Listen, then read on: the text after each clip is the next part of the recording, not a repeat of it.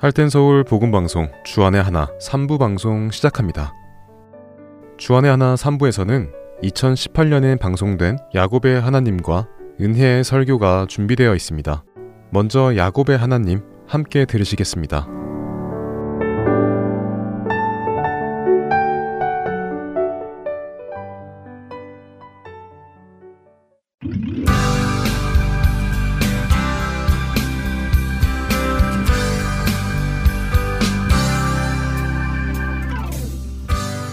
애청자 여러분 안녕하세요. 야곱의 하나님 진행의 민경훈입니다. 네, 여러분 안녕하세요. 강승규입니다. 야곱의 하나님 드디어 마지막 회가 되었는데요. 그렇네요. 올 4월부터 시작해서 9개월 동안 여러분들과 창세기 25장 11절부터 보기 시작을 했습니다.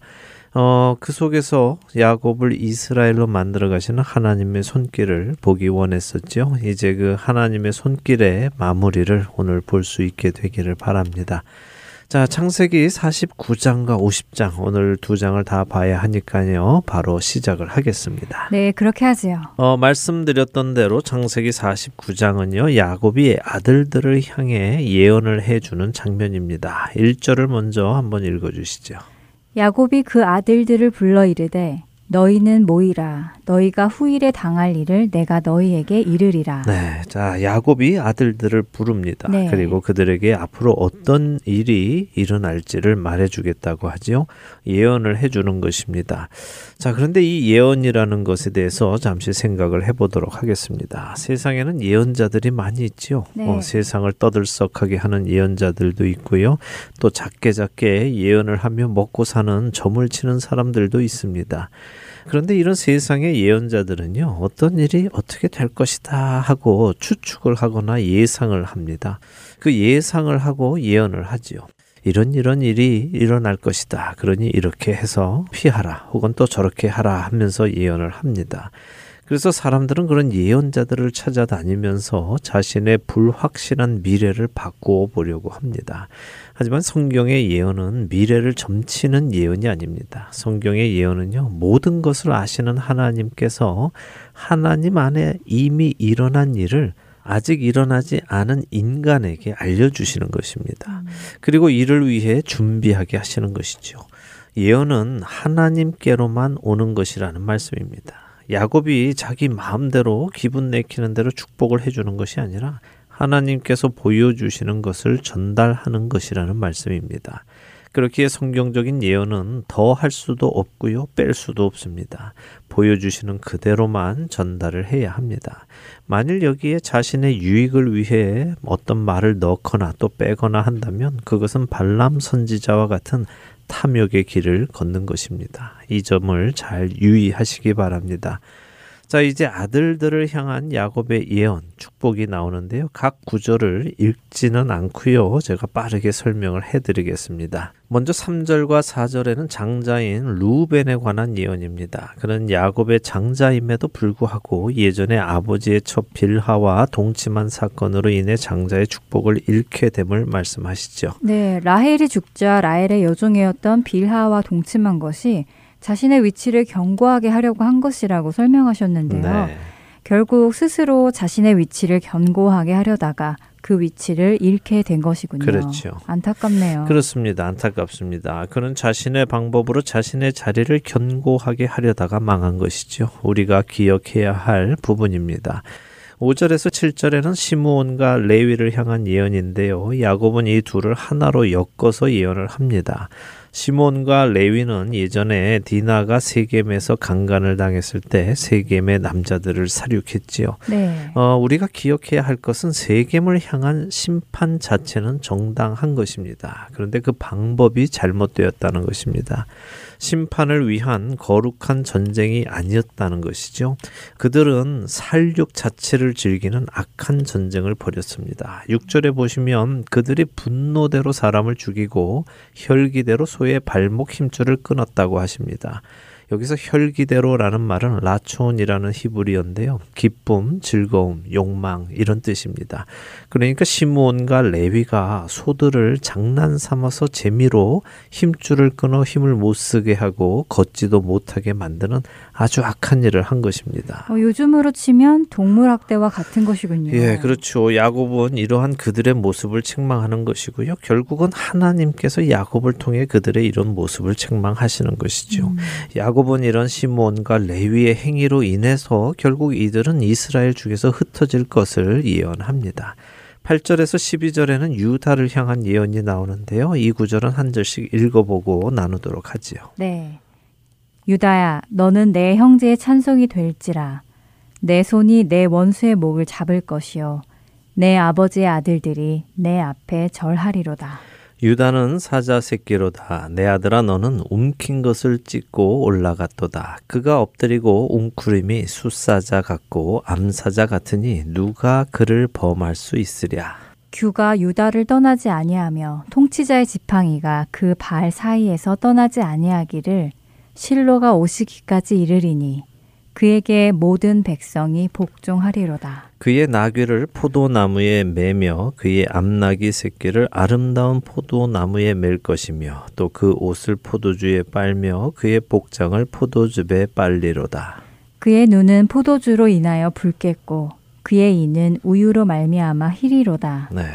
첫 새아들의 경우는 축복이라고 하기에는 조금 힘들어 보이는데 유다의 경우는 정말 축복답네요. 네, 축복다운 축복이지요. 네. 예, 유다야, 너는 내 형제의 찬송이 될지라라고 하십니다. 유다의 이름의 뜻이 뭐였지요? 찬송이었죠. 그렇습니다. 그러니까 이 말을 히브리어 그대로 직역을 하면 이렇죠. 찬송아, 너는 이름대로 내 형제의 찬송이 될 것이다 라고 하는 것입니다. 음. 너의 손이 원수의 목을 잡아 전쟁에 승리할 것임을 예언하지요. 특별히 유다를 사자 새끼라고 표현을 하는데요. 사자는 힘과 권력을 상징합니다. 그러니까 이 유다가 지금은 새끼 사자 같지만 이 유다로부터 이어지는 자손이 숫사자와 같이 또 암사자와 같이 자라날 것을 말씀하시는 것이죠. 결국 유다를 통해 오실 유대의 사자 메시아가 오실 것도 예언을 하는 것입니다. 10절은 이어서 왕권을 예언해 주는데요. 규가 유다를 떠나지 않는다고 하시죠? 네, 그랬죠. 어, 그런데 규가 뭔가요? 예, 요즘은 잘 쓰는 말이 아니어서 잘 모르시는 분들이 많으실 텐데요. 이 규는 왕이 가지고 있는 봉을 뜻합니다. 곧 음. 왕권을 상징하지요. 음. 이것은 유다 지파에서 이스라엘을 다스릴 왕이 나올 것을 의미하고 그것은 실로가 오시기까지 뭐 여기에는 좀 여러 해석이 존재합니다만 저는 쉽게 그 권세의 주인이 오실 때까지라고 해석을 하고 넘어가겠습니다. 네. 그러니까 결국 참 되신 왕이신 예수 그리스도께서 오실 때까지 유다의 자손들이 다스린다는 것으로 이해를 하겠습니다. 아, 또한 풍성한 포도나무와 포도주 그리고 포도즙을 이야기하면서 그에게 있을 큰 축복을 이야기하지요. 그리고 그 이후로 스불론, 이사갈, 단, 갓, 아셀, 납달리 그리고 요셉과 베냐민까지의 예언이 간단간단하게 27절까지 나옵니다. 이것은 읽어보시면 될 것 같고요. 28절에 가면 야곱이 그들을 축복하였으니 곧 그들 각 사람의 분량대로 축복했다고 하십니다. 어, 우리는 축복이라고 하면 좋은 말을 해주는 것으로 생각을 합니다. 네. 어, 하지만 야곱이 아들들에게 해준 축복을 보면요, 그냥 아버지로서 아들들에게 덕담을 해주는 것이 아님을 알 수 있습니다. 아들들을 향한 하나님의 계획을 전해주는 것이죠. 각 사람의 분량에 맞는 하나님의 뜻을 전해주는 것이 곧 축복이라는 것입니다. 29절부터 마지막 절인 33절에서 야곱은 자신의 죽음을 알리며 자신이 조상들에게 돌아간다고 말을 합니다. 그러면서 자신을 손조들이 있는 햇사람 에브론 밭에 굴에 장사해 달라고 다시 한번 부탁을 하지요. 지난번에도 요셉에게 맹세까지 하라며 부탁을 했었는데 또 확인을 하며 부탁을 음. 하는군요. 정말 조상들의 땅에 가야 한다는 생각이 꽉 찬 것 같아요. 네, 하나님이 말씀하신 그곳에 가야 한다는 것이 야곱의 생각 안에 꽉 차 있는 것 같습니다. 네. 아들을 만나서 기쁘고 그 아들과 함께 축복 속에 살았어도 자신이 가야 할 곳이 어디인지 분명히 알고 있고 또 그래서 그곳에 가려 하는 것이지요. 야곱이 얼마나 하나님의 말씀을 신실하게 순종하려 하는지 우리가 알 수 있는 것입니다. 이것이 바로 하나님의 손길인 것입니다. 자, 33절을 한번 읽어 주시죠. 야곱이 아들에게 명하기를 마치고 그 발을 침상에 모으고 숨을 거두니 그의 백성에게로 돌아갔더라. 네. 어, 파란만장했던 야곱의 삶이 마지막을 맞는군요. 어, 조금 찡한데요. 그렇죠. 네. 예. 야곱은 자신이 할 말을 다 하고요. 자신의 발을 모으고 올바른 자세로 누워서 숨을 거두었다고 33절 말씀하십니다. 네. 창세기 25장에서 태어나서 27장부터 본격적인 그의 삶이 기록이 되었습니다. 그리고 49장에 와서 그의 삶이 마감이 됩니다. 아브라함보다 이삭보다 이 야곱의 삶이 분량으로 보나 그 내용면으로 보나 창세기에서는 더 비중 있게 다루고 있습니다. 그것은 그가 이스라엘이라는 한 민족의 시조이기 때문이기도 하겠지만요. 자신의 힘으로 또 자신의 계획으로 자신의 능력과 꾀로 축복받는 삶을 살아보겠다던 그를 바꾸시는 하나님의 손길이 곧 우리가 보아야 할 손길이기 때문에 이렇게 많은 양을 할애해서 그의 삶을 집중 조명하셨다고 저는 믿습니다. 네, 자신의 꾀와 계획으로 인해 삶이 꼬이기 시작하고 많은 쓴 열매를 맛본 야곱이 그 모든 세월 속에서 자신을 태어날 때부터 인도해 오신 하나님을 진정으로 깨닫고 경험하여 하나님만을 의지하는 사람으로 변했고 또 그러한 상태로 오늘 평안하게 잠이 들었다는 것이요. 많은 생각을 하게 해줍니다. 네, 그렇습니다. 무엇이 본질인가, 무엇을 쫓을 것인가, 정말 가치 있는 것은 무엇인가 생각해 보게 됩니다. 음. 참된 축복은 내가 쟁취하는 것이 아니라 하나님을 알고 그분을 믿고 그분께 모든 것을 맡길 때에 비로소 주어지는 것임을 우리가 깨닫게 되었기를 바랍니다. 자, 이제 50장으로 가보지요. 50장 1절에서 3절을 읽겠습니다. 요셉이 그의 아버지 얼굴에 굽으려 울며 입맞추고 그 수종들은 의원에게 명하여 아버지의 몸을 향으로 처리하게 하매 의원이 이스라엘에게 그대로 하되 40일이 걸렸으니 향으로 처리하는 데는 이 날수가 걸림이며 애굽 사람들은 70일 동안 그를 위하여 곡하였더라. 네, 자 아버지가 숨을 거두자 요셉이 웁니다. 그러나 이 울음은 서글픈 울음은 아닙니다. 작별에 대한 섭섭한 눈물이죠. 만일 요셉이 노예로 팔려오고 나서 아버지를 보지 못하고 아버지가 죽은 것을 알았다면 그는 정말 서럽게 또 한스럽게 울었을 것입니다. 그러나 감사하게도 야곱과 요셉은 하나님 안에서 마지막 17년이라는 시간을 정말 영적으로 성숙한 삶을 함께 보내며 살았습니다. 참된 축복이지요. 네. 2절에 보면 요셉은 의원에게 명해서 아버지의 몸을 향으로 처리하게 했다고 합니다. 향으로 처리했다 하는 것은 방부 처리를 했다는 말인데요. 썩지 않도록 했다는 것이죠.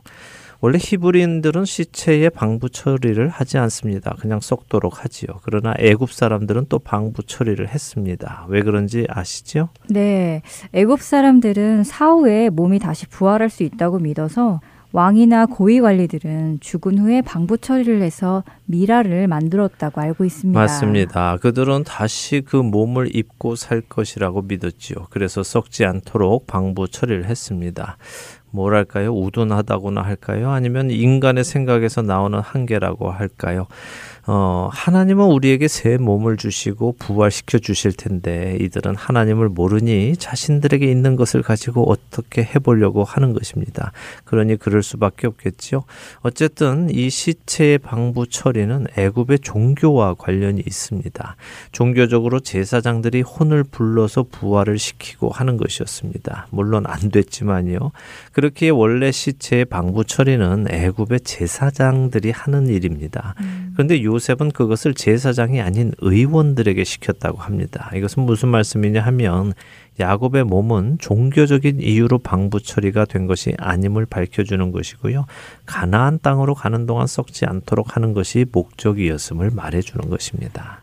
그 방부 처리하는 것이 40일이나 걸렸다고 하네요. 네, 이 애굽의 방부 처리는요 칼로 배를 아주 조금 쨘다고 합니다. 그리고 장기를 그 틈을 통해서 다 빼내고요, 또 코를 통해서 뇌도 다 걸러낸다고 하네요.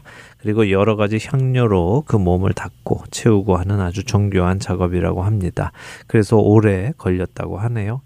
애굽 사람들도 야곱의 죽음을 슬퍼해 주었다고 합니다. 뭐 야곱을 위해서라기보다는 요셉을 위해서 슬퍼했겠죠. 4절부터 보면 70일 애곡이 끝나고 요셉이 아버지의 시신을 가지고 가나안에 가서 장사하고 오겠다고 바로에게 허락을 구합니다. 바로는 또 그것을 허락을 해 주죠. 아주 대단한 규모의 사람들이 애굽으로부터 떠나 야곱의 장례를 치르기 위해 가나안에 갑니다. 병거와 기병까지 야곱의 온 식구들과 함께 가지요. 성경은 그 무리가 아주 심히 컸다고 하십니다. 이들은 야곱을 막벨라 굴에 장사하고 돌아왔다고 14절까지에서 말씀을 하십니다. 자, 이번에는 15절에서 21절을 한 절씩 읽어 보겠습니다. 요셉의 형제들이 그들의 아버지가 죽었음을 보고 말하되 요셉이 혹시 우리를 미워하여 우리가 그에게 행한 모든 악을 다 갚지는 아니할까 하고 요셉에게 말을 전하여 이르되 당신의 아버지가 돌아가시기 전에 명령하여 이르시기를. 너희는 이같이 요셉에게 이르라. 내 형들이 내게 악을 행하였을지라도 이제 바라건대 그들의 허물과 죄를 용서하라 하셨나니 당신 아버지의 하나님의 종들인 우리 죄를 이제 용서하소서 하매 요셉이 그들이 그에게 하는 말을 들을 때에 울었더라. 그의 형들이 또 친히 와서 요셉의 앞에 엎드려 이르되 우리는 당신의 종들이니이다. 요셉이 그들에게 이르되 두려워하지 마소서 내가 하나님을 대신하리이까. 당신들은 나를 해하려 하였으나 하나님은 그것을 선으로 바꾸사 오늘과 같이 많은 백성의 생명을 구원하게 하시려 하셨나니 당신들은 두려워하지 마소서 내가 당신들과 당신들의 자녀를 기르리이다 하고 그들을 간곡한 말로 위로하였더라. 네. 어, 형들이 거짓말을 하는군요. 그렇죠. 어, 아버지가 돌아가시고 장례를 다 치르고 나니까 형들의 마음에 변화가 왔습니다. 음. 어떤 변화였을까요? 요셉을 믿지 못하고 있는 거죠. 그동안은 아버지가 살아계셨으니까 요셉이 자신들의 한 짓에 대해서 원수를 갖지 않고 참고 있었지만 이제 아버지가 돌아가셨으니까 요셉이 혹시라도 복수를 할지 모른다라고 걱정을 한 것입니다. 한 형제로서 지금껏 그렇게 은혜를 입었는데도 여전히 요셉을 온전히 믿지 못하는군요. 네. 음, 안타깝습니다. 뭐 대부분의 사람은요 자기 수준에서 남을 판단합니다. 음. 어, 남들을 자기 기준에서 평가하고 추측하죠. 예를 들면 이런 것입니다. 남을 쉽게 믿지 않는 사람들이 있습니다. 이런 사람들을 잘 살펴보면요. 사실 본인 자신이 쉽게 믿어서는 안 되는 사람인 경우가 많습니다.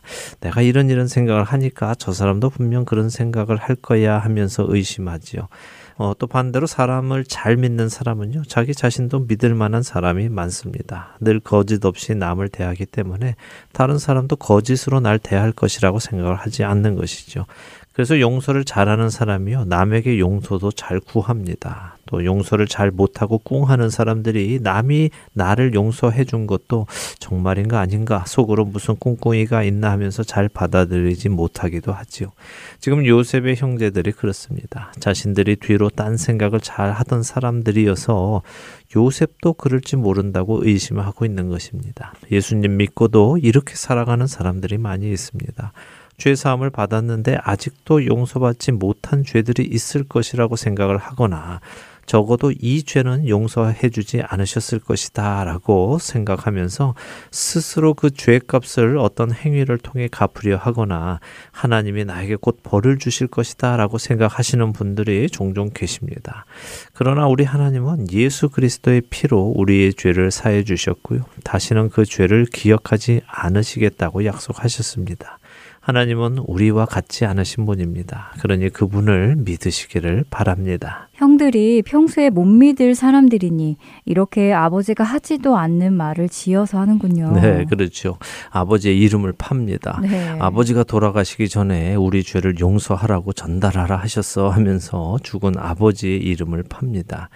야곱이 정말 그것을 원했으면 요셉에게 직접 말을 했겠지요. 요셉아, 네 형들을 용서해라. 복수해서는 안 된다라고요.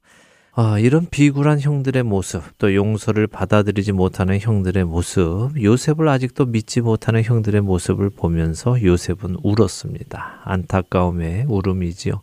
저는 요셉이 참 많이 외로웠을 것이라고 생각을 합니다. 형들이 저런 생각을 가지고 있다는 것은요, 요셉을 대할 때 진심으로 대하지 않았다는 것을 의미하지 않겠습니까? 음. 늘 그의 눈치를 보고 굽신대면서 대했겠지요. 참된 형제의 관계가 아니라요. 그래서 외로웠을 것이라고 생각합니다. 형들은 요셉에게 다시 용서를 구합니다. 요셉은 형들에게 처음 만났을 때와 같은 말을 하죠. 내가 하나님을 대신하겠습니까? 라고요. 다시 말해서 심판은 내가 하는 것이 아니다 하는 것이죠. 판단은 하나님이 하시고 나는 형들을 사랑으로 대하는 것이 임무입니다. 라고 하는 것입니다. 이것은 우리 그리스도인들에게도 동일하게 적용되는 말씀입니다. 우리는 다른 사람을 판단하고 심판할 권리가 없습니다. 우리에게 주어진 예수님의 명령은요, 서로 사랑하라 하는 것입니다. 심판은 공의로 하실 하나님께 맡기는 것이죠. 22절에 요셉은 아버지의 가족과 함께 애굽에 계속 거주했다고 하십니다. 그리고 110세까지 살았다고 기록을 하시는데요. 아버지 야곱이 죽을 때 요셉은 56세였습니다. 그러니까 아버지가 돌아가시고 나서도 54년을 더 살았다는 것이죠. 그렇게 사는 동안 자신의 아들 에브라임의 자손 3대를 보았다고 하시죠. 큰 축복을 받은 것입니다. 자, 이제 창세기의 마지막 장인 50장의 마지막 3절 24절에서 26절을 읽겠습니다. 네. 요셉이 그의 형제들에게 이르되 나는 죽을 것이나 하나님이 당신들을 돌보시고 당신들을 이 땅에서 인도하여 내사 아브라함과 이삭과 야곱에게 맹세하신 땅에 이르게 하시리라 하고 요셉이 또 이스라엘 자손에게 맹세시켜 이르기를 하나님이 반드시 당신들을 돌보시리니 당신들은 여기서 내 해골을 메고 올라가겠다 하라 하였더라.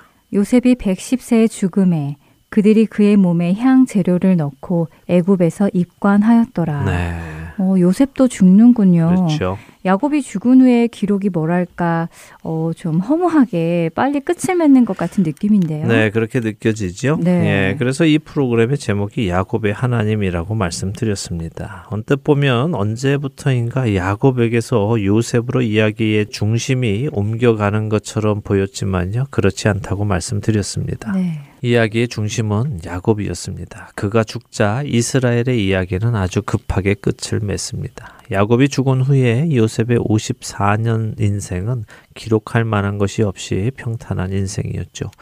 그런 요셉도 죽기 전에 예언을 합니다. 나는 죽을 것이나 하나님께서 이 가족을 돌보시고 언젠가 때가 되었을 때 이 땅에서 이 가족을 인도하여 우리 조상에게 약속하신 그 땅으로 보내실 것이다 하는 예언입니다. 아브라함이나 이삭이나 야곱은 이 약속을 하나님으로부터 직접 들었습니다. 가나안 땅을 주시겠다는 약속 말입니다. 그러나 요셉은 하나님으로부터 직접 들은 적은 없습니다. 자기 조상들이 해준 말을 듣고 믿었지요. 이렇기에 보지 않고 믿는 자가 복된 것입니다. 아브라함 집안의 4대까지 이야기가 이 창세기에서 나왔습니다. 아브라함, 이삭, 야곱과 요셉 이렇게 4대가 나왔는데요. 이 중에 하나님을 직접 보거나 음성을 듣거나 하지 못한 것은 요셉뿐입니다. 나머지 셋은 다 하나님을 보고 들었지요. 그러나 요셉의 신앙은 이 조상들보다 훨씬 경건하고 거룩했습니다. 그의 신앙이 가장 신실했지요. 주님 을 보지 않고 믿으시는 여러분들도 바로 이들보다 더 신실한 믿음을 가질 수 있다는 것입니다. 그렇게 의심하지 마시고 주 안에서 자라가시기를 바랍니다. 아멘.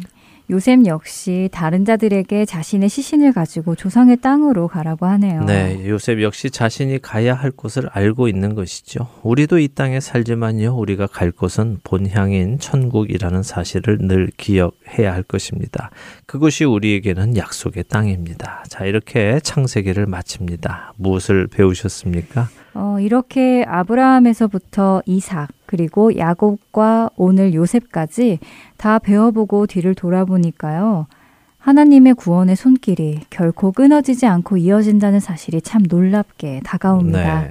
벌써 몇 번은 포기하셨어도 하셨을 만큼 인간들의 불신이 나타났음에도 불구하고 오래 참으시며 그들을 구원의 조상으로 만들어 가시는 하나님이 정말 은혜롭게 다가왔습니다. 네, 저는요, 어, 우리는 모두 연약한 존재이고 스스로는 결코 생명을 얻을 수 없는 존재라는 것을 더욱 절실하게 깨달았습니다. 음. 그래서 우리에게는 소망이 없다는 것을 더 알았죠.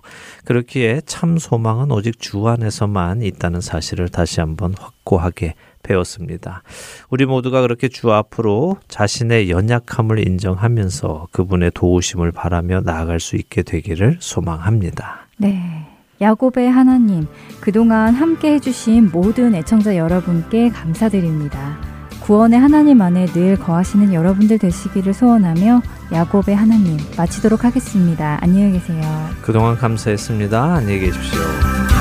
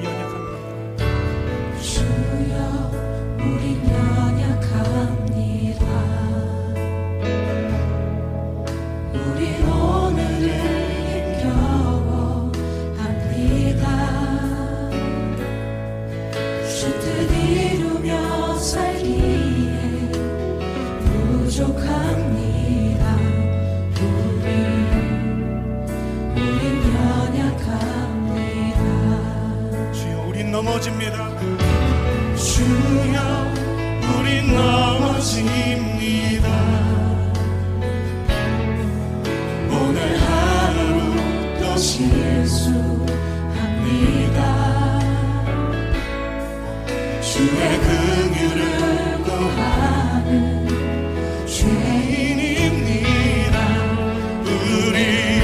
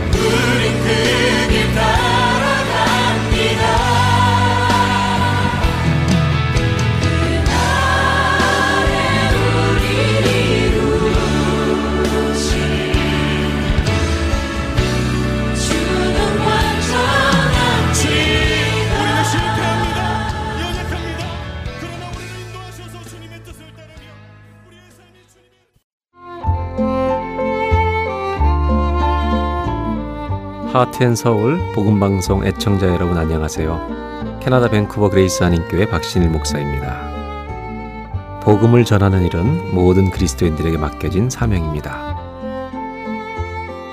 하트앤서울 복음방송은 생명의 근원 되시는 예수 그리스도만을 전하는 방송사입니다. 여러분의 기도와 후원으로 이 사역은 계속될 것입니다. 믿지 않는 자들에게는 복음을, 믿는 자들에게는 영적 성장을 전해줄 것입니다. 이 귀한 사역에 여러분들의 동참과 기도와 후원을 부탁드립니다. 감사합니다.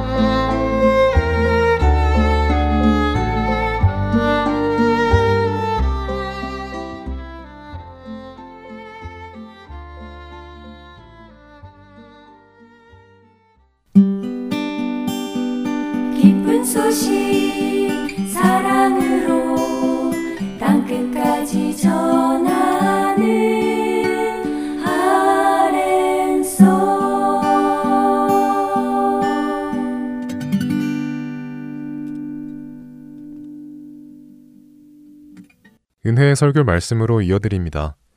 오늘 설교 말씀은 캐나다 밴쿠버 그레이스 한인교회 박신일 목사님께서 잠언 3장 18절부터 20절의 말씀을 본문으로 시대를 관통하는 지혜라는 제목의 말씀 전해 주십니다. 은혜 시간 되시기 바랍니다.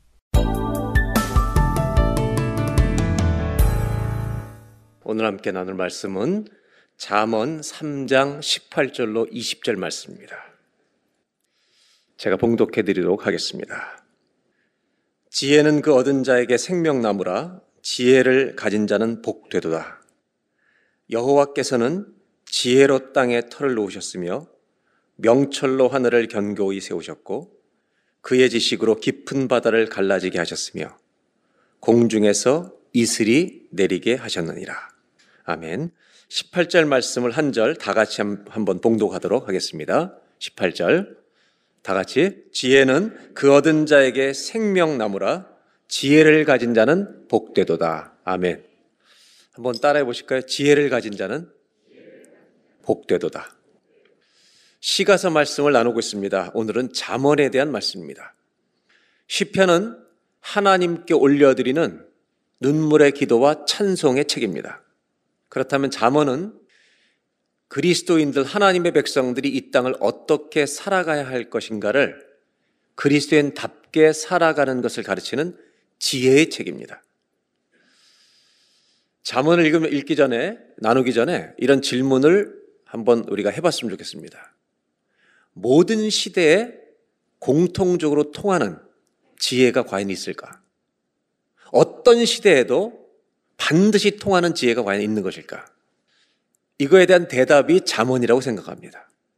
잠언 1장 2절에 잠언의 목적을 우리에게 가르쳐 주고 있습니다. 1장 2절부터 4절까지 제가 읽어 드리고 설명드리겠습니다. 이는 지혜와 훈계를 알게 하며 지혜를 알도록 도와주는 것이라는 겁니다. 이 잠언의 목적이 명철의 말씀을 깨닫게 하며 3절 지혜롭게 공의롭게 정의롭게 정직하게 행할 일에 대하여 훈계를 받게 하며 훈련을 받도록 도와주는 겁니다.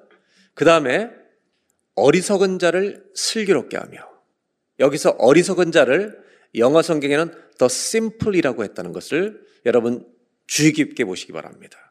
조금 이따 설명할 거기 때문에 어리석은 자를 영어로 더 simple한 사람을 예, 어리석은 자로 번역했다는 걸 염두에 두시고 읽겠습니다. 어리석은 자를 슬기롭게 지혜롭게 도와주는 책이 잠언인데 4절 후반부를 보면 젊은 자에게 지식과 근신함을 주기 위한 것이니 젊은 사람들로 하여금 하나님이 주시는 지혜가 무엇인지 거룩한 지식과 근신 이런 것들을 우리에게 주기 위한 책이 잠언이라는 것입니다. 그러니까 잠언을 읽으면 하나님이 무엇을 원하시는지 그분의 지혜와 그분이 가르쳐 주시는 마음들을 배울 수 있는 책이라는 겁니다.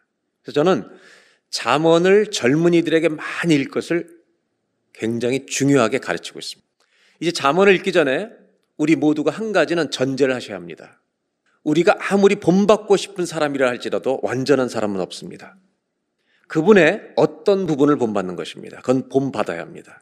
우리 모두가 부족하다는 것을 인정하고 잠언을 접근해야 합니다.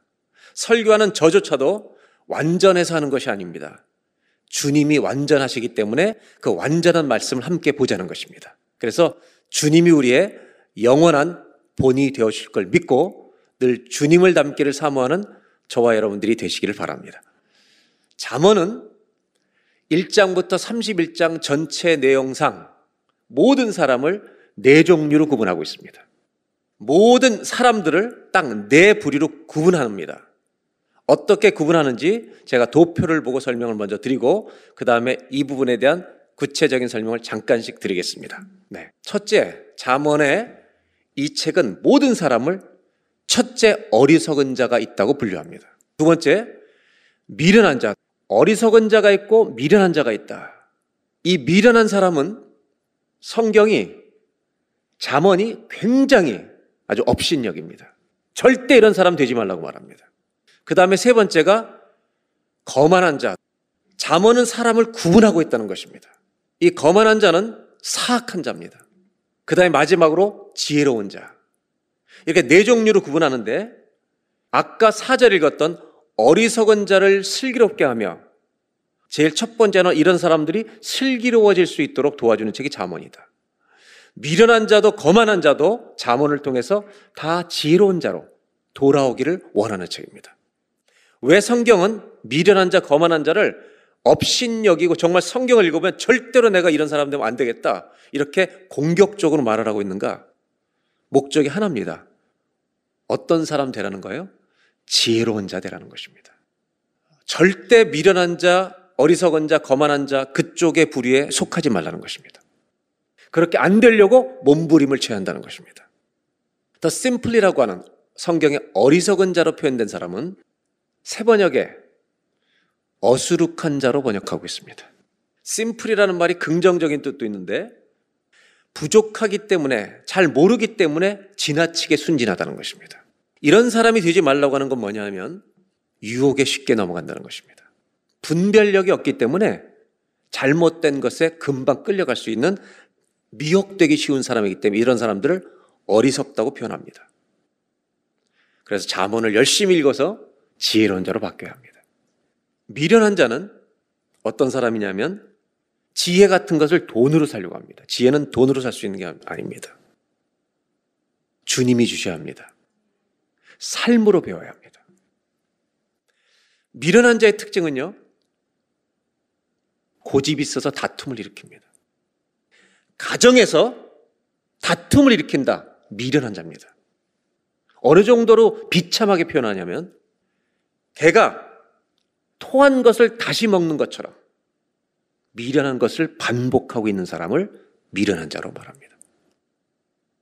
그래서 잠언 27장 22절에 성경은 이렇게 가혹하게 말을 합니다. 미련한 사람을 곡물과 함께 절구해 놓고 그 사람을 공의로 아무리 찌어도 미련이 안 벗겨진다. 이 정도로 대책이 없습니다. 제가 잠언을 읽으면서 미련한 사람을 어떻게 표현하고 싶냐면 한 가지 조건이 더 있다는 것입니다. 자기는 절대 미련하다고 생각하지 않는 것입니다. 이게 미련입니다. 지나치게 보수적인 사람이 되면 미련해지기가 쉽습니다. 방법론에 대해서 보수적인 사람이 되면 미련하기 짝이 없습니다. 다툼을 일으킵니다. 히브리어로 미련하는 단어가 세 가지가 있는데 그 중에 한 단어가 재밌습니다. 히브리어로 나발이라고 합니다. 나발. 그런데 한 분이 자문에 대한 책을 썼는데 나발이라고 하는 어리석다는 표현을 가장 완벽하게 구현한 사람은 아비가일의 남편 나발이다 이렇게 얘기합니다. 또 하나는 거만한 자입니다. 이 거만한 자의 특징은 지혜로운 사람과 어울리지 않습니다. 자문에는 뭐라고 경고하고 있냐면 9장 8절입니다. 거만한 자를 책망하지 마라. 그가 너를 미워할까 두려우니라. 바르게 책망해 주는 사람을 공격하고 미워하게 됩니다. 이 사람은 견책받는 것을 싫어합니다. 넘치는 교만으로 행합니다. 이게 거만한 자의 특징입니다. 또 하나의 특징이 있는데 아무도 좋아하지 않습니다. 그 사람을. 사람들이 좋아하지 않는 사람은 거만한 사람입니다. 베드로 후서에 이 똑같은 표현을 쓰고 있는 표현이 있는데 조롱하는 자라고 표현합니다.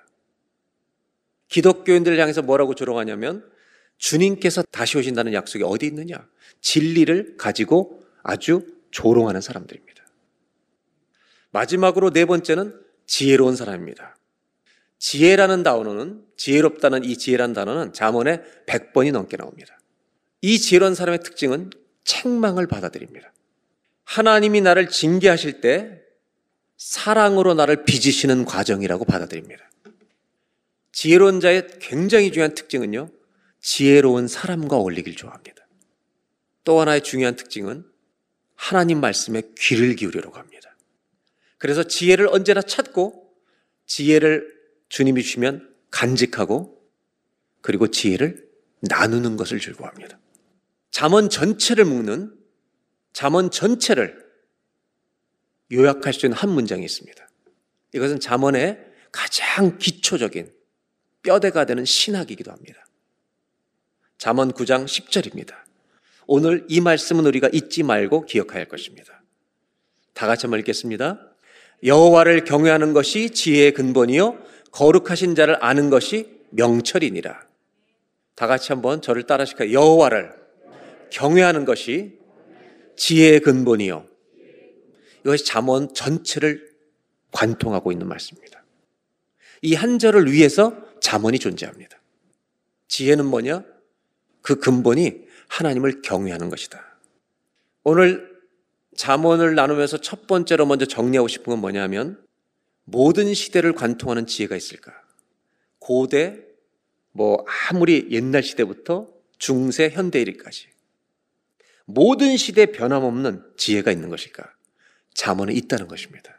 그건 뭐냐면 여호와를 경외하는 것이다. 왜 그러냐면 하나님이 이 역사의 주인이시기 때문에 그분이 이 역사를 창조하셨기 때문에 그분을 경외하는 것은 과거, 현재, 미래 언제나 동일한 이 시대를 관통하는 지혜라는 것입니다. 잠언이 어떤 책인가 이렇게 쉽게 한번 표현해 보겠습니다. 잠언이 어떤 책이냐고 만약 묻는다면 네 마음대로 살아가라. 네 방식대로 하고 싶은 대로 다 하고 살아가라. 이 목소리가 아무리 세상에서 크게 들린다 할지라도 그 소리가 아무리 크다고 할지라도 그 소리가 시대 지배적이라 할지라도 어떤 상황 어떤 시대이든 나는 하나님이 원하시는 길을 기쁘게 따라갈 것입니다. 이렇게 따라가라고 외치는 책이 자본입니다. 왜? 그것이 하나님 경외이기 때문입니다. 오늘 이 첫 번째로 자문에 나오는 사람들 정리하면서 여호와를 경외하는 것이 지혜의 근본이라고 얘기했는데 하나님 경외는 무엇인가?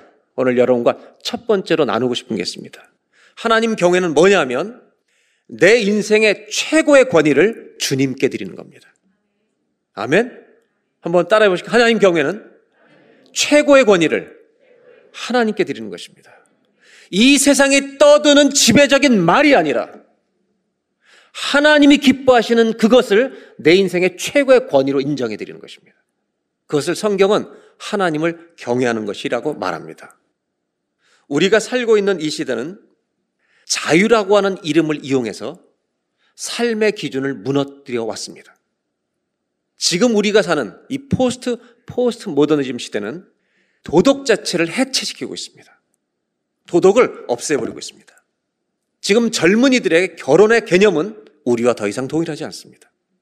세대 차이가 엄청난다고 느낄 정도로 여러분 50대, 60대와 지금 10대, 20대가 결혼을 얘기하면 개념 자체가 다릅니다. 성에 대한 정의를 인간이 정의 내리고 있습니다. 하나님이 인간을 만드셨는데 성별에 대한 정의를 인간이 창조해 가고 있습니다. 우리 때는 심플했죠. 남자, 여자. 지금은 성을 구분하는 표현이 여러분 10가지가 넘습니다. 여러분, 우리 외울 수도 없습니다. 왜 이렇게 됐는가? 기준이 없어진 겁니다. 우리 시대를, 지금 우리 시대를 세상, 하나님 없는 이 시대에 하나님 안 믿는 시대를 관통을 한 단어가 있습니다. 이것은 모든 학문에서도 지배하는 단어입니다. 그게 톨러런스, 관용이란 단어입니다. 얼마나 좋은 단어입니까? 관용이라는 것이. 인정하라 남을 다 좀 놔둬라. 그런데 이것을 마구 사용하는 게 문제입니다. 모든 것에 대해 어떤 짓을 해도 참아두라는 것입니다. 관용을 베풀라는 것입니다. 우리 예수님은 악에 대해서 tolerate, 악에 대해서 참지 않으셨습니다. 악한 것에 대해서 관용하지 않으셨습니다. 잠언은 이 시대가 따르고 있는 이 시대를 지배하고 있는 톨러런스라는 단어에 대해서 문제 제기를 하는 것입니다. 무슨 문제를 제기하느냐? 이 시대가 discernment, 분별을 잃어버렸다는 것입니다. 분별하지 못하는 사람들이 되어버렸다는 겁니다. 사람은 동물이 아닙니다. 우리는 본능이 시키는 대로 모두 행하지 않습니다. 그래서 우리에게는 기준이 필요합니다. 그 기준을 무시하는 관용은 역사의 미래를 망칠 것입니다.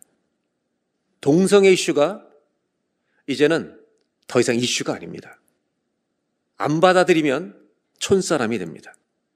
독일의 여자 철학자인 가브리엘 쿠비가 The Global Sexual Revolution이라는 책을 썼습니다. 철학자가 글로벌 성혁명이라는 책으로 우리나라에 번역됐고 많은 나라에 번역되어 있습니다. 이 사람이 이 책을 쓴 이유는 가슴이 터져서 쓴 것입니다. 왜 이렇게 됐는가?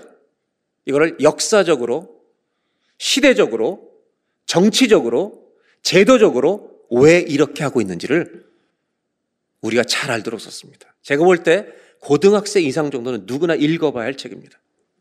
그는 이렇게 얘기합니다. 지난 수세기 동안 성에 대한 기준이 흔들려 왔고 앞으로 더 흔들릴 것이다. 심지어 이러한 현상이 흔들리는 것이 자유를 향한 발전이라고들 다 생각하고 있다. 주장하고 있다. 그 저변에 깔려 있는 생각은 뭐냐면 인간이 자기가 재미있고 유쾌하고 내가 즐길 수 있는 모든 쾌락은 내가 다 할 수 있는 자유가 있다고 말하는 것이 그 밑에 깔려 있다는 것입니다. 이렇게 개인적으로 마음대로 할 수 있는 주관적 자유가 행복한 지름길처럼 여겨지고 있다는 것입니다. 그러나 시대를 분석해 보면 그게 사실일까? 정반대 조사 결과가 난다는 겁니다. 이전보다 우울증이 훨씬 많고 비관적인 사람이 훨씬 많고 자산은 훨씬 더 많아지고 있다는 것입니다. 이렇게 생각해 보세요, 여러분. 한 남자가 나는 새 여자랑 결혼해 살 거야. 내 자유야. 한 여자가 나는 한 10명의 남자와 살 거야. 이렇게 주장한다면 자유라고 말할 수 있는 것인가? 여러분, 그 주장을 무엇이 막을 수 있겠습니까? 기준이 없으면 막을 수가 없습니다. 기준이 필요합니다. 기준이 있어야 분별할 수가 있습니다. 우리 자녀들의 학교 교육은 더 이상 결혼의 가치, 부모됨의 가치를 안 가르칩니다. 의무적으로 성교육을 받게 합니다. 그 이름으로 청소년을 안전한 성생활을 가르칩니다. 쾌락주의적인 성으로 이끌고 있습니다. 가브리엘 쿱이라는 사람이 가슴이 터져 이 책을 쓴 이유는 부제목을 이렇게 달았습니다. 잘못된 자유로 참된 자유를 파괴하고 있다. 자유의 이름으로 자유를 파괴하고 있다. 잠언 2장 4절 5절에 성경은 이렇게 말하고 있습니다. 은을 구하는 것 같이 그것을 구하며 감추어진 보배를 찾는 것 같이 그것을 찾으면 그것이 뭐냐면 지혜입니다. 우리가 돈을 좋아하는 것처럼 돈 벌려고 그렇게 쓰는 것처럼 하나님의 지혜를 찾으면 여호와 경외하기를 깨닫는다. 감사한 것은요. 돈 찾는 거, 돈 버는 것보다 더 이상으로 하라고까지 얘기하진 않으세요.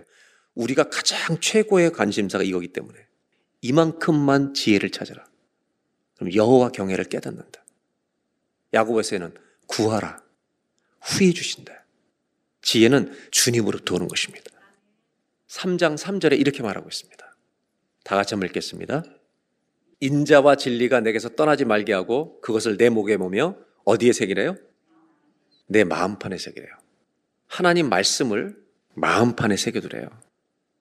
그러면 주님을 경외하게 되고 그 말씀이 쌓일수록 우리의 꾀가 아니라 주님의 지혜가 흘러나온다는 거예요. 말씀을 자꾸 먹으면 여러분 지혜가 나올 줄 믿습니다. 왜? 하나님의 생각이니까. 내 말씀이, 말씀이 내 마음판에 새겨지면 하나님을 경외하는 회의가 일어나게 내 마음속에서 그렇게 하라는 거예요. 어떻게 하면 내가 오늘 하루를 하나님을 기쁘시게 하며 살아갈 수 있을까? 그 생각이 내 마음속에 일어나게 하라는 거예요. 세상의 모든 지식을 가진 것처럼 행동하면서 옆 사람과 다투고 그건 미련한 거죠. 그건 지 생각이 있기 때문에 그런 거예요. 하나님의 지혜는 순결하고요. 화평하게 하는 거예요. 저와 여러분의 마음속에 말씀을 늘 간직해서 여러분, 오늘은 어떻게 하면 하나님을 기쁘시게 할까? 하나님을 경외하는 회의가 내 마음속에 일어나는 주님의 백성들, 하나님의 자녀가 되기를 기원합니다. 이것이 잠언의 권면입니다. 여호와를 경외하는 것이 지혜의 근본이다. 두 번째로 잠언은 또 하나의 역할이 있습니다. 잠언은 이 하나님을 경외한다는 이야기를 가지고 우리 삶의 구체적인 이야기를 다 끄집어냅니다. 지나치게 자세히 끄집어냅니다. 그래서 이 잠언은 우리의 삶을 비춰주는 거울과도 같습니다. 무슨 얘기 하는지 아세요? 돈 얘기합니다. 잠언 1장 10절 다 같이 읽어볼까요? 내 아들아 악한 자가 너를 꿰지라도 따르지 말라. 이 뒤에 이어지면 무슨 내용이 나오냐면 사기쳐서 돈 벌지 마라. 남의 것을 빼앗아 네 집을 채우지 말라는 것입니다. 악한 자다. 그래서 잠언에서는요 사람을 네 종류로 분류하지만 또 의인과 악인으로 구분할 때가 있습니다. 이 얘기는 하나님의 백성 지혜로운 자는 택하면 안 되는 직업이 있다는 것입니다. 남의 것을 등쳐먹는 것, 사악한 짓, 사기치지 말라는 것입니다. 그래서 잠언 16장 8절에는 작은 소득이 공의를 겸하면 많은 소득이 불의를 겸한 것보다 낫다. 이 16장 8절 다음에 나오는 말씀이 사람이 마음으로 작기를 계획할지라도 그 걸음을 인도하는 자는 여호와시니라. 그것이 이 말씀 다음에 나오는 겁니다.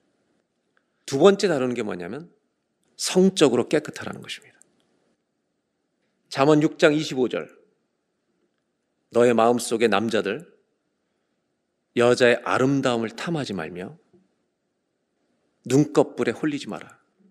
26절 음료로 말미암아 사람이 한 조각 떡만 남겠다. 너 야한 여자 좋아하다가 인생 망친다.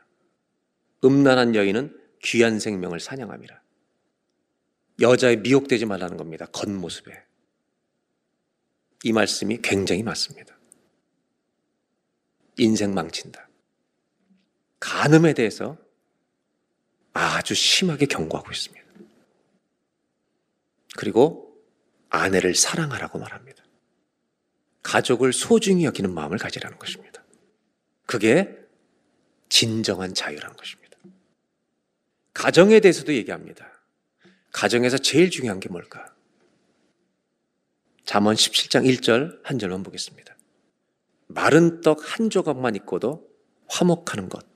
가정에서 가장 중요한 것은 평화라는 것입니다. 여러분, 가정이 평화롭지 않은 것은 둘 중에 하나는 지혜롭지 않기 때문입니다. 많은 재산 가지고 다투는 것보다 없어도 화목한 것이 우선이다. 우선이란 말입니다. 가난하란 말이 아닙니다. 잠언은 가난해질 것을 강조하진 않습니다. 그래서 잠언의 끝은 31장 지혜로운 여인 한 사람이 가정을 살린다는 이야기입니다. 이걸 보면서 남자들이요, 당신 잘해야 돼, 우리 집은. 그렇게 이야기하는 게 미련한 놈입니다.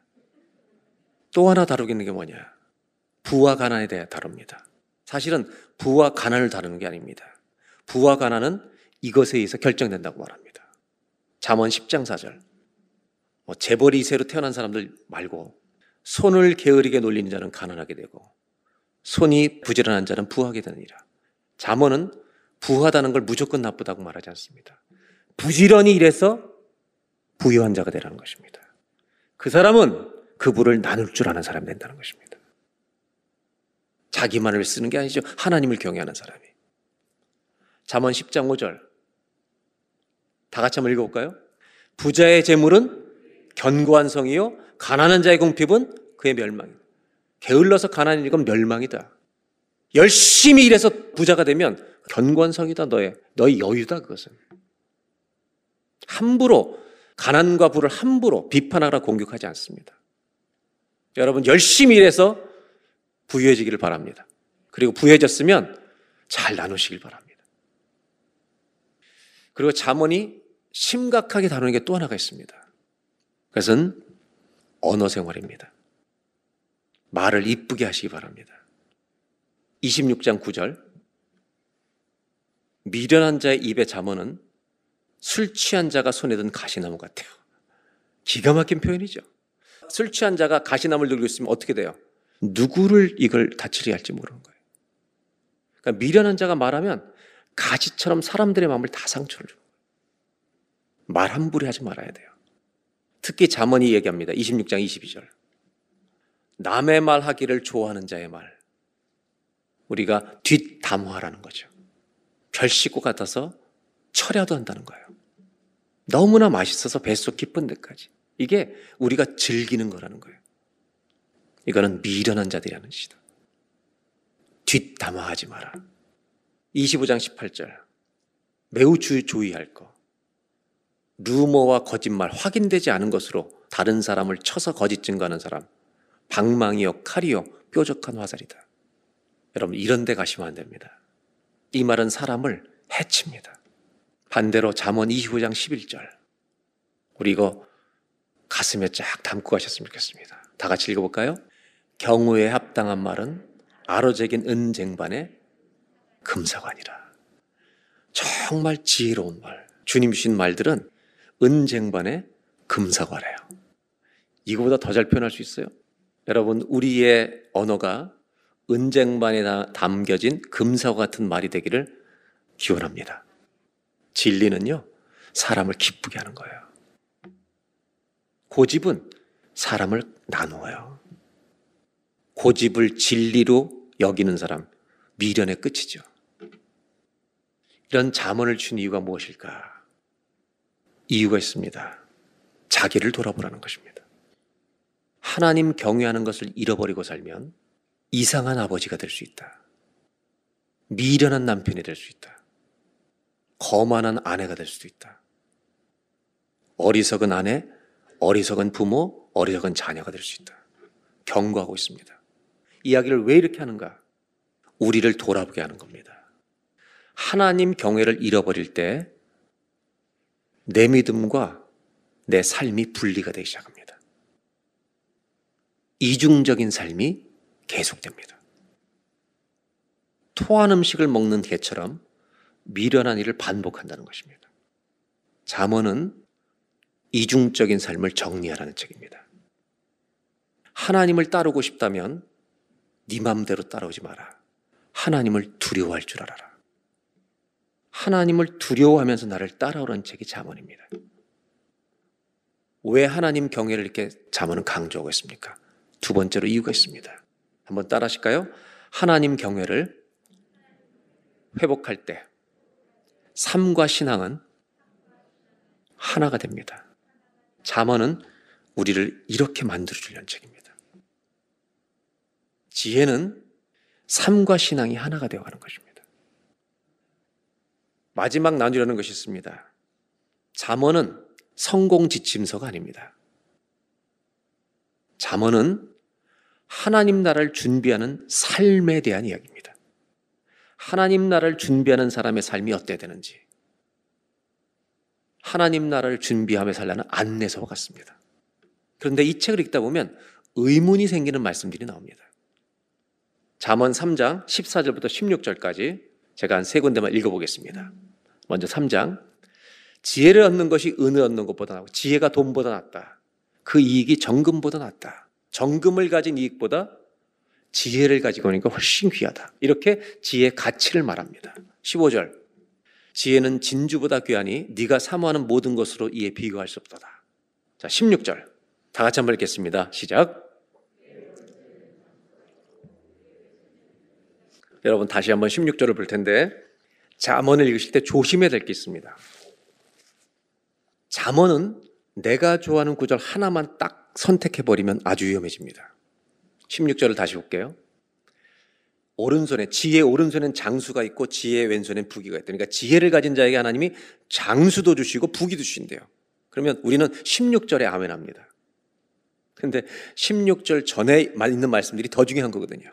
지혜를 소중히 여기는 것을 가지라는 거예요. 그런데 그랬을 때 이런 열매가 있다는 이런 이행시 같은 표현들이 많이 나오죠, 자문에는. 4장 10절입니다. 내 말을 들으라. 너 오래 살 거다. 이렇게 말합니다. 우리가 의문이 생긴다는 게 이겁니다. 정말 지혜로운 사람은 오래 사는가? 19장 23절입니다. 여호와를 경외하는 것은 생명에 이르게 하는 것이라 경외하는 자는 족하게 지내고 여러분 재앙도 당하지 않는다. 우리가 퀘스천이 생기는 말씀들이 있다는 겁니다. 왜 하나님은 하나님을 경외하고 지혜로운 자에게 장수, 부귀, 재앙을 당하지 않는다는 이런 약속과 자문을 가르쳐 주시는가? 실제로 그렇지 않을 때가 많은데 바울이 얼마나 고난을 당합니까? 자문의 말씀과 비켜가는 일들이 우리 삶에는 많다는 것입니다. 좋은 것만 붙들면 장수, 부귀, 재앙이 없다. 이것만 붙들면 형통 신학이 나옵니다. 예수 믿으면 잘 돼야만 합니다. 잘못된 신학입니다.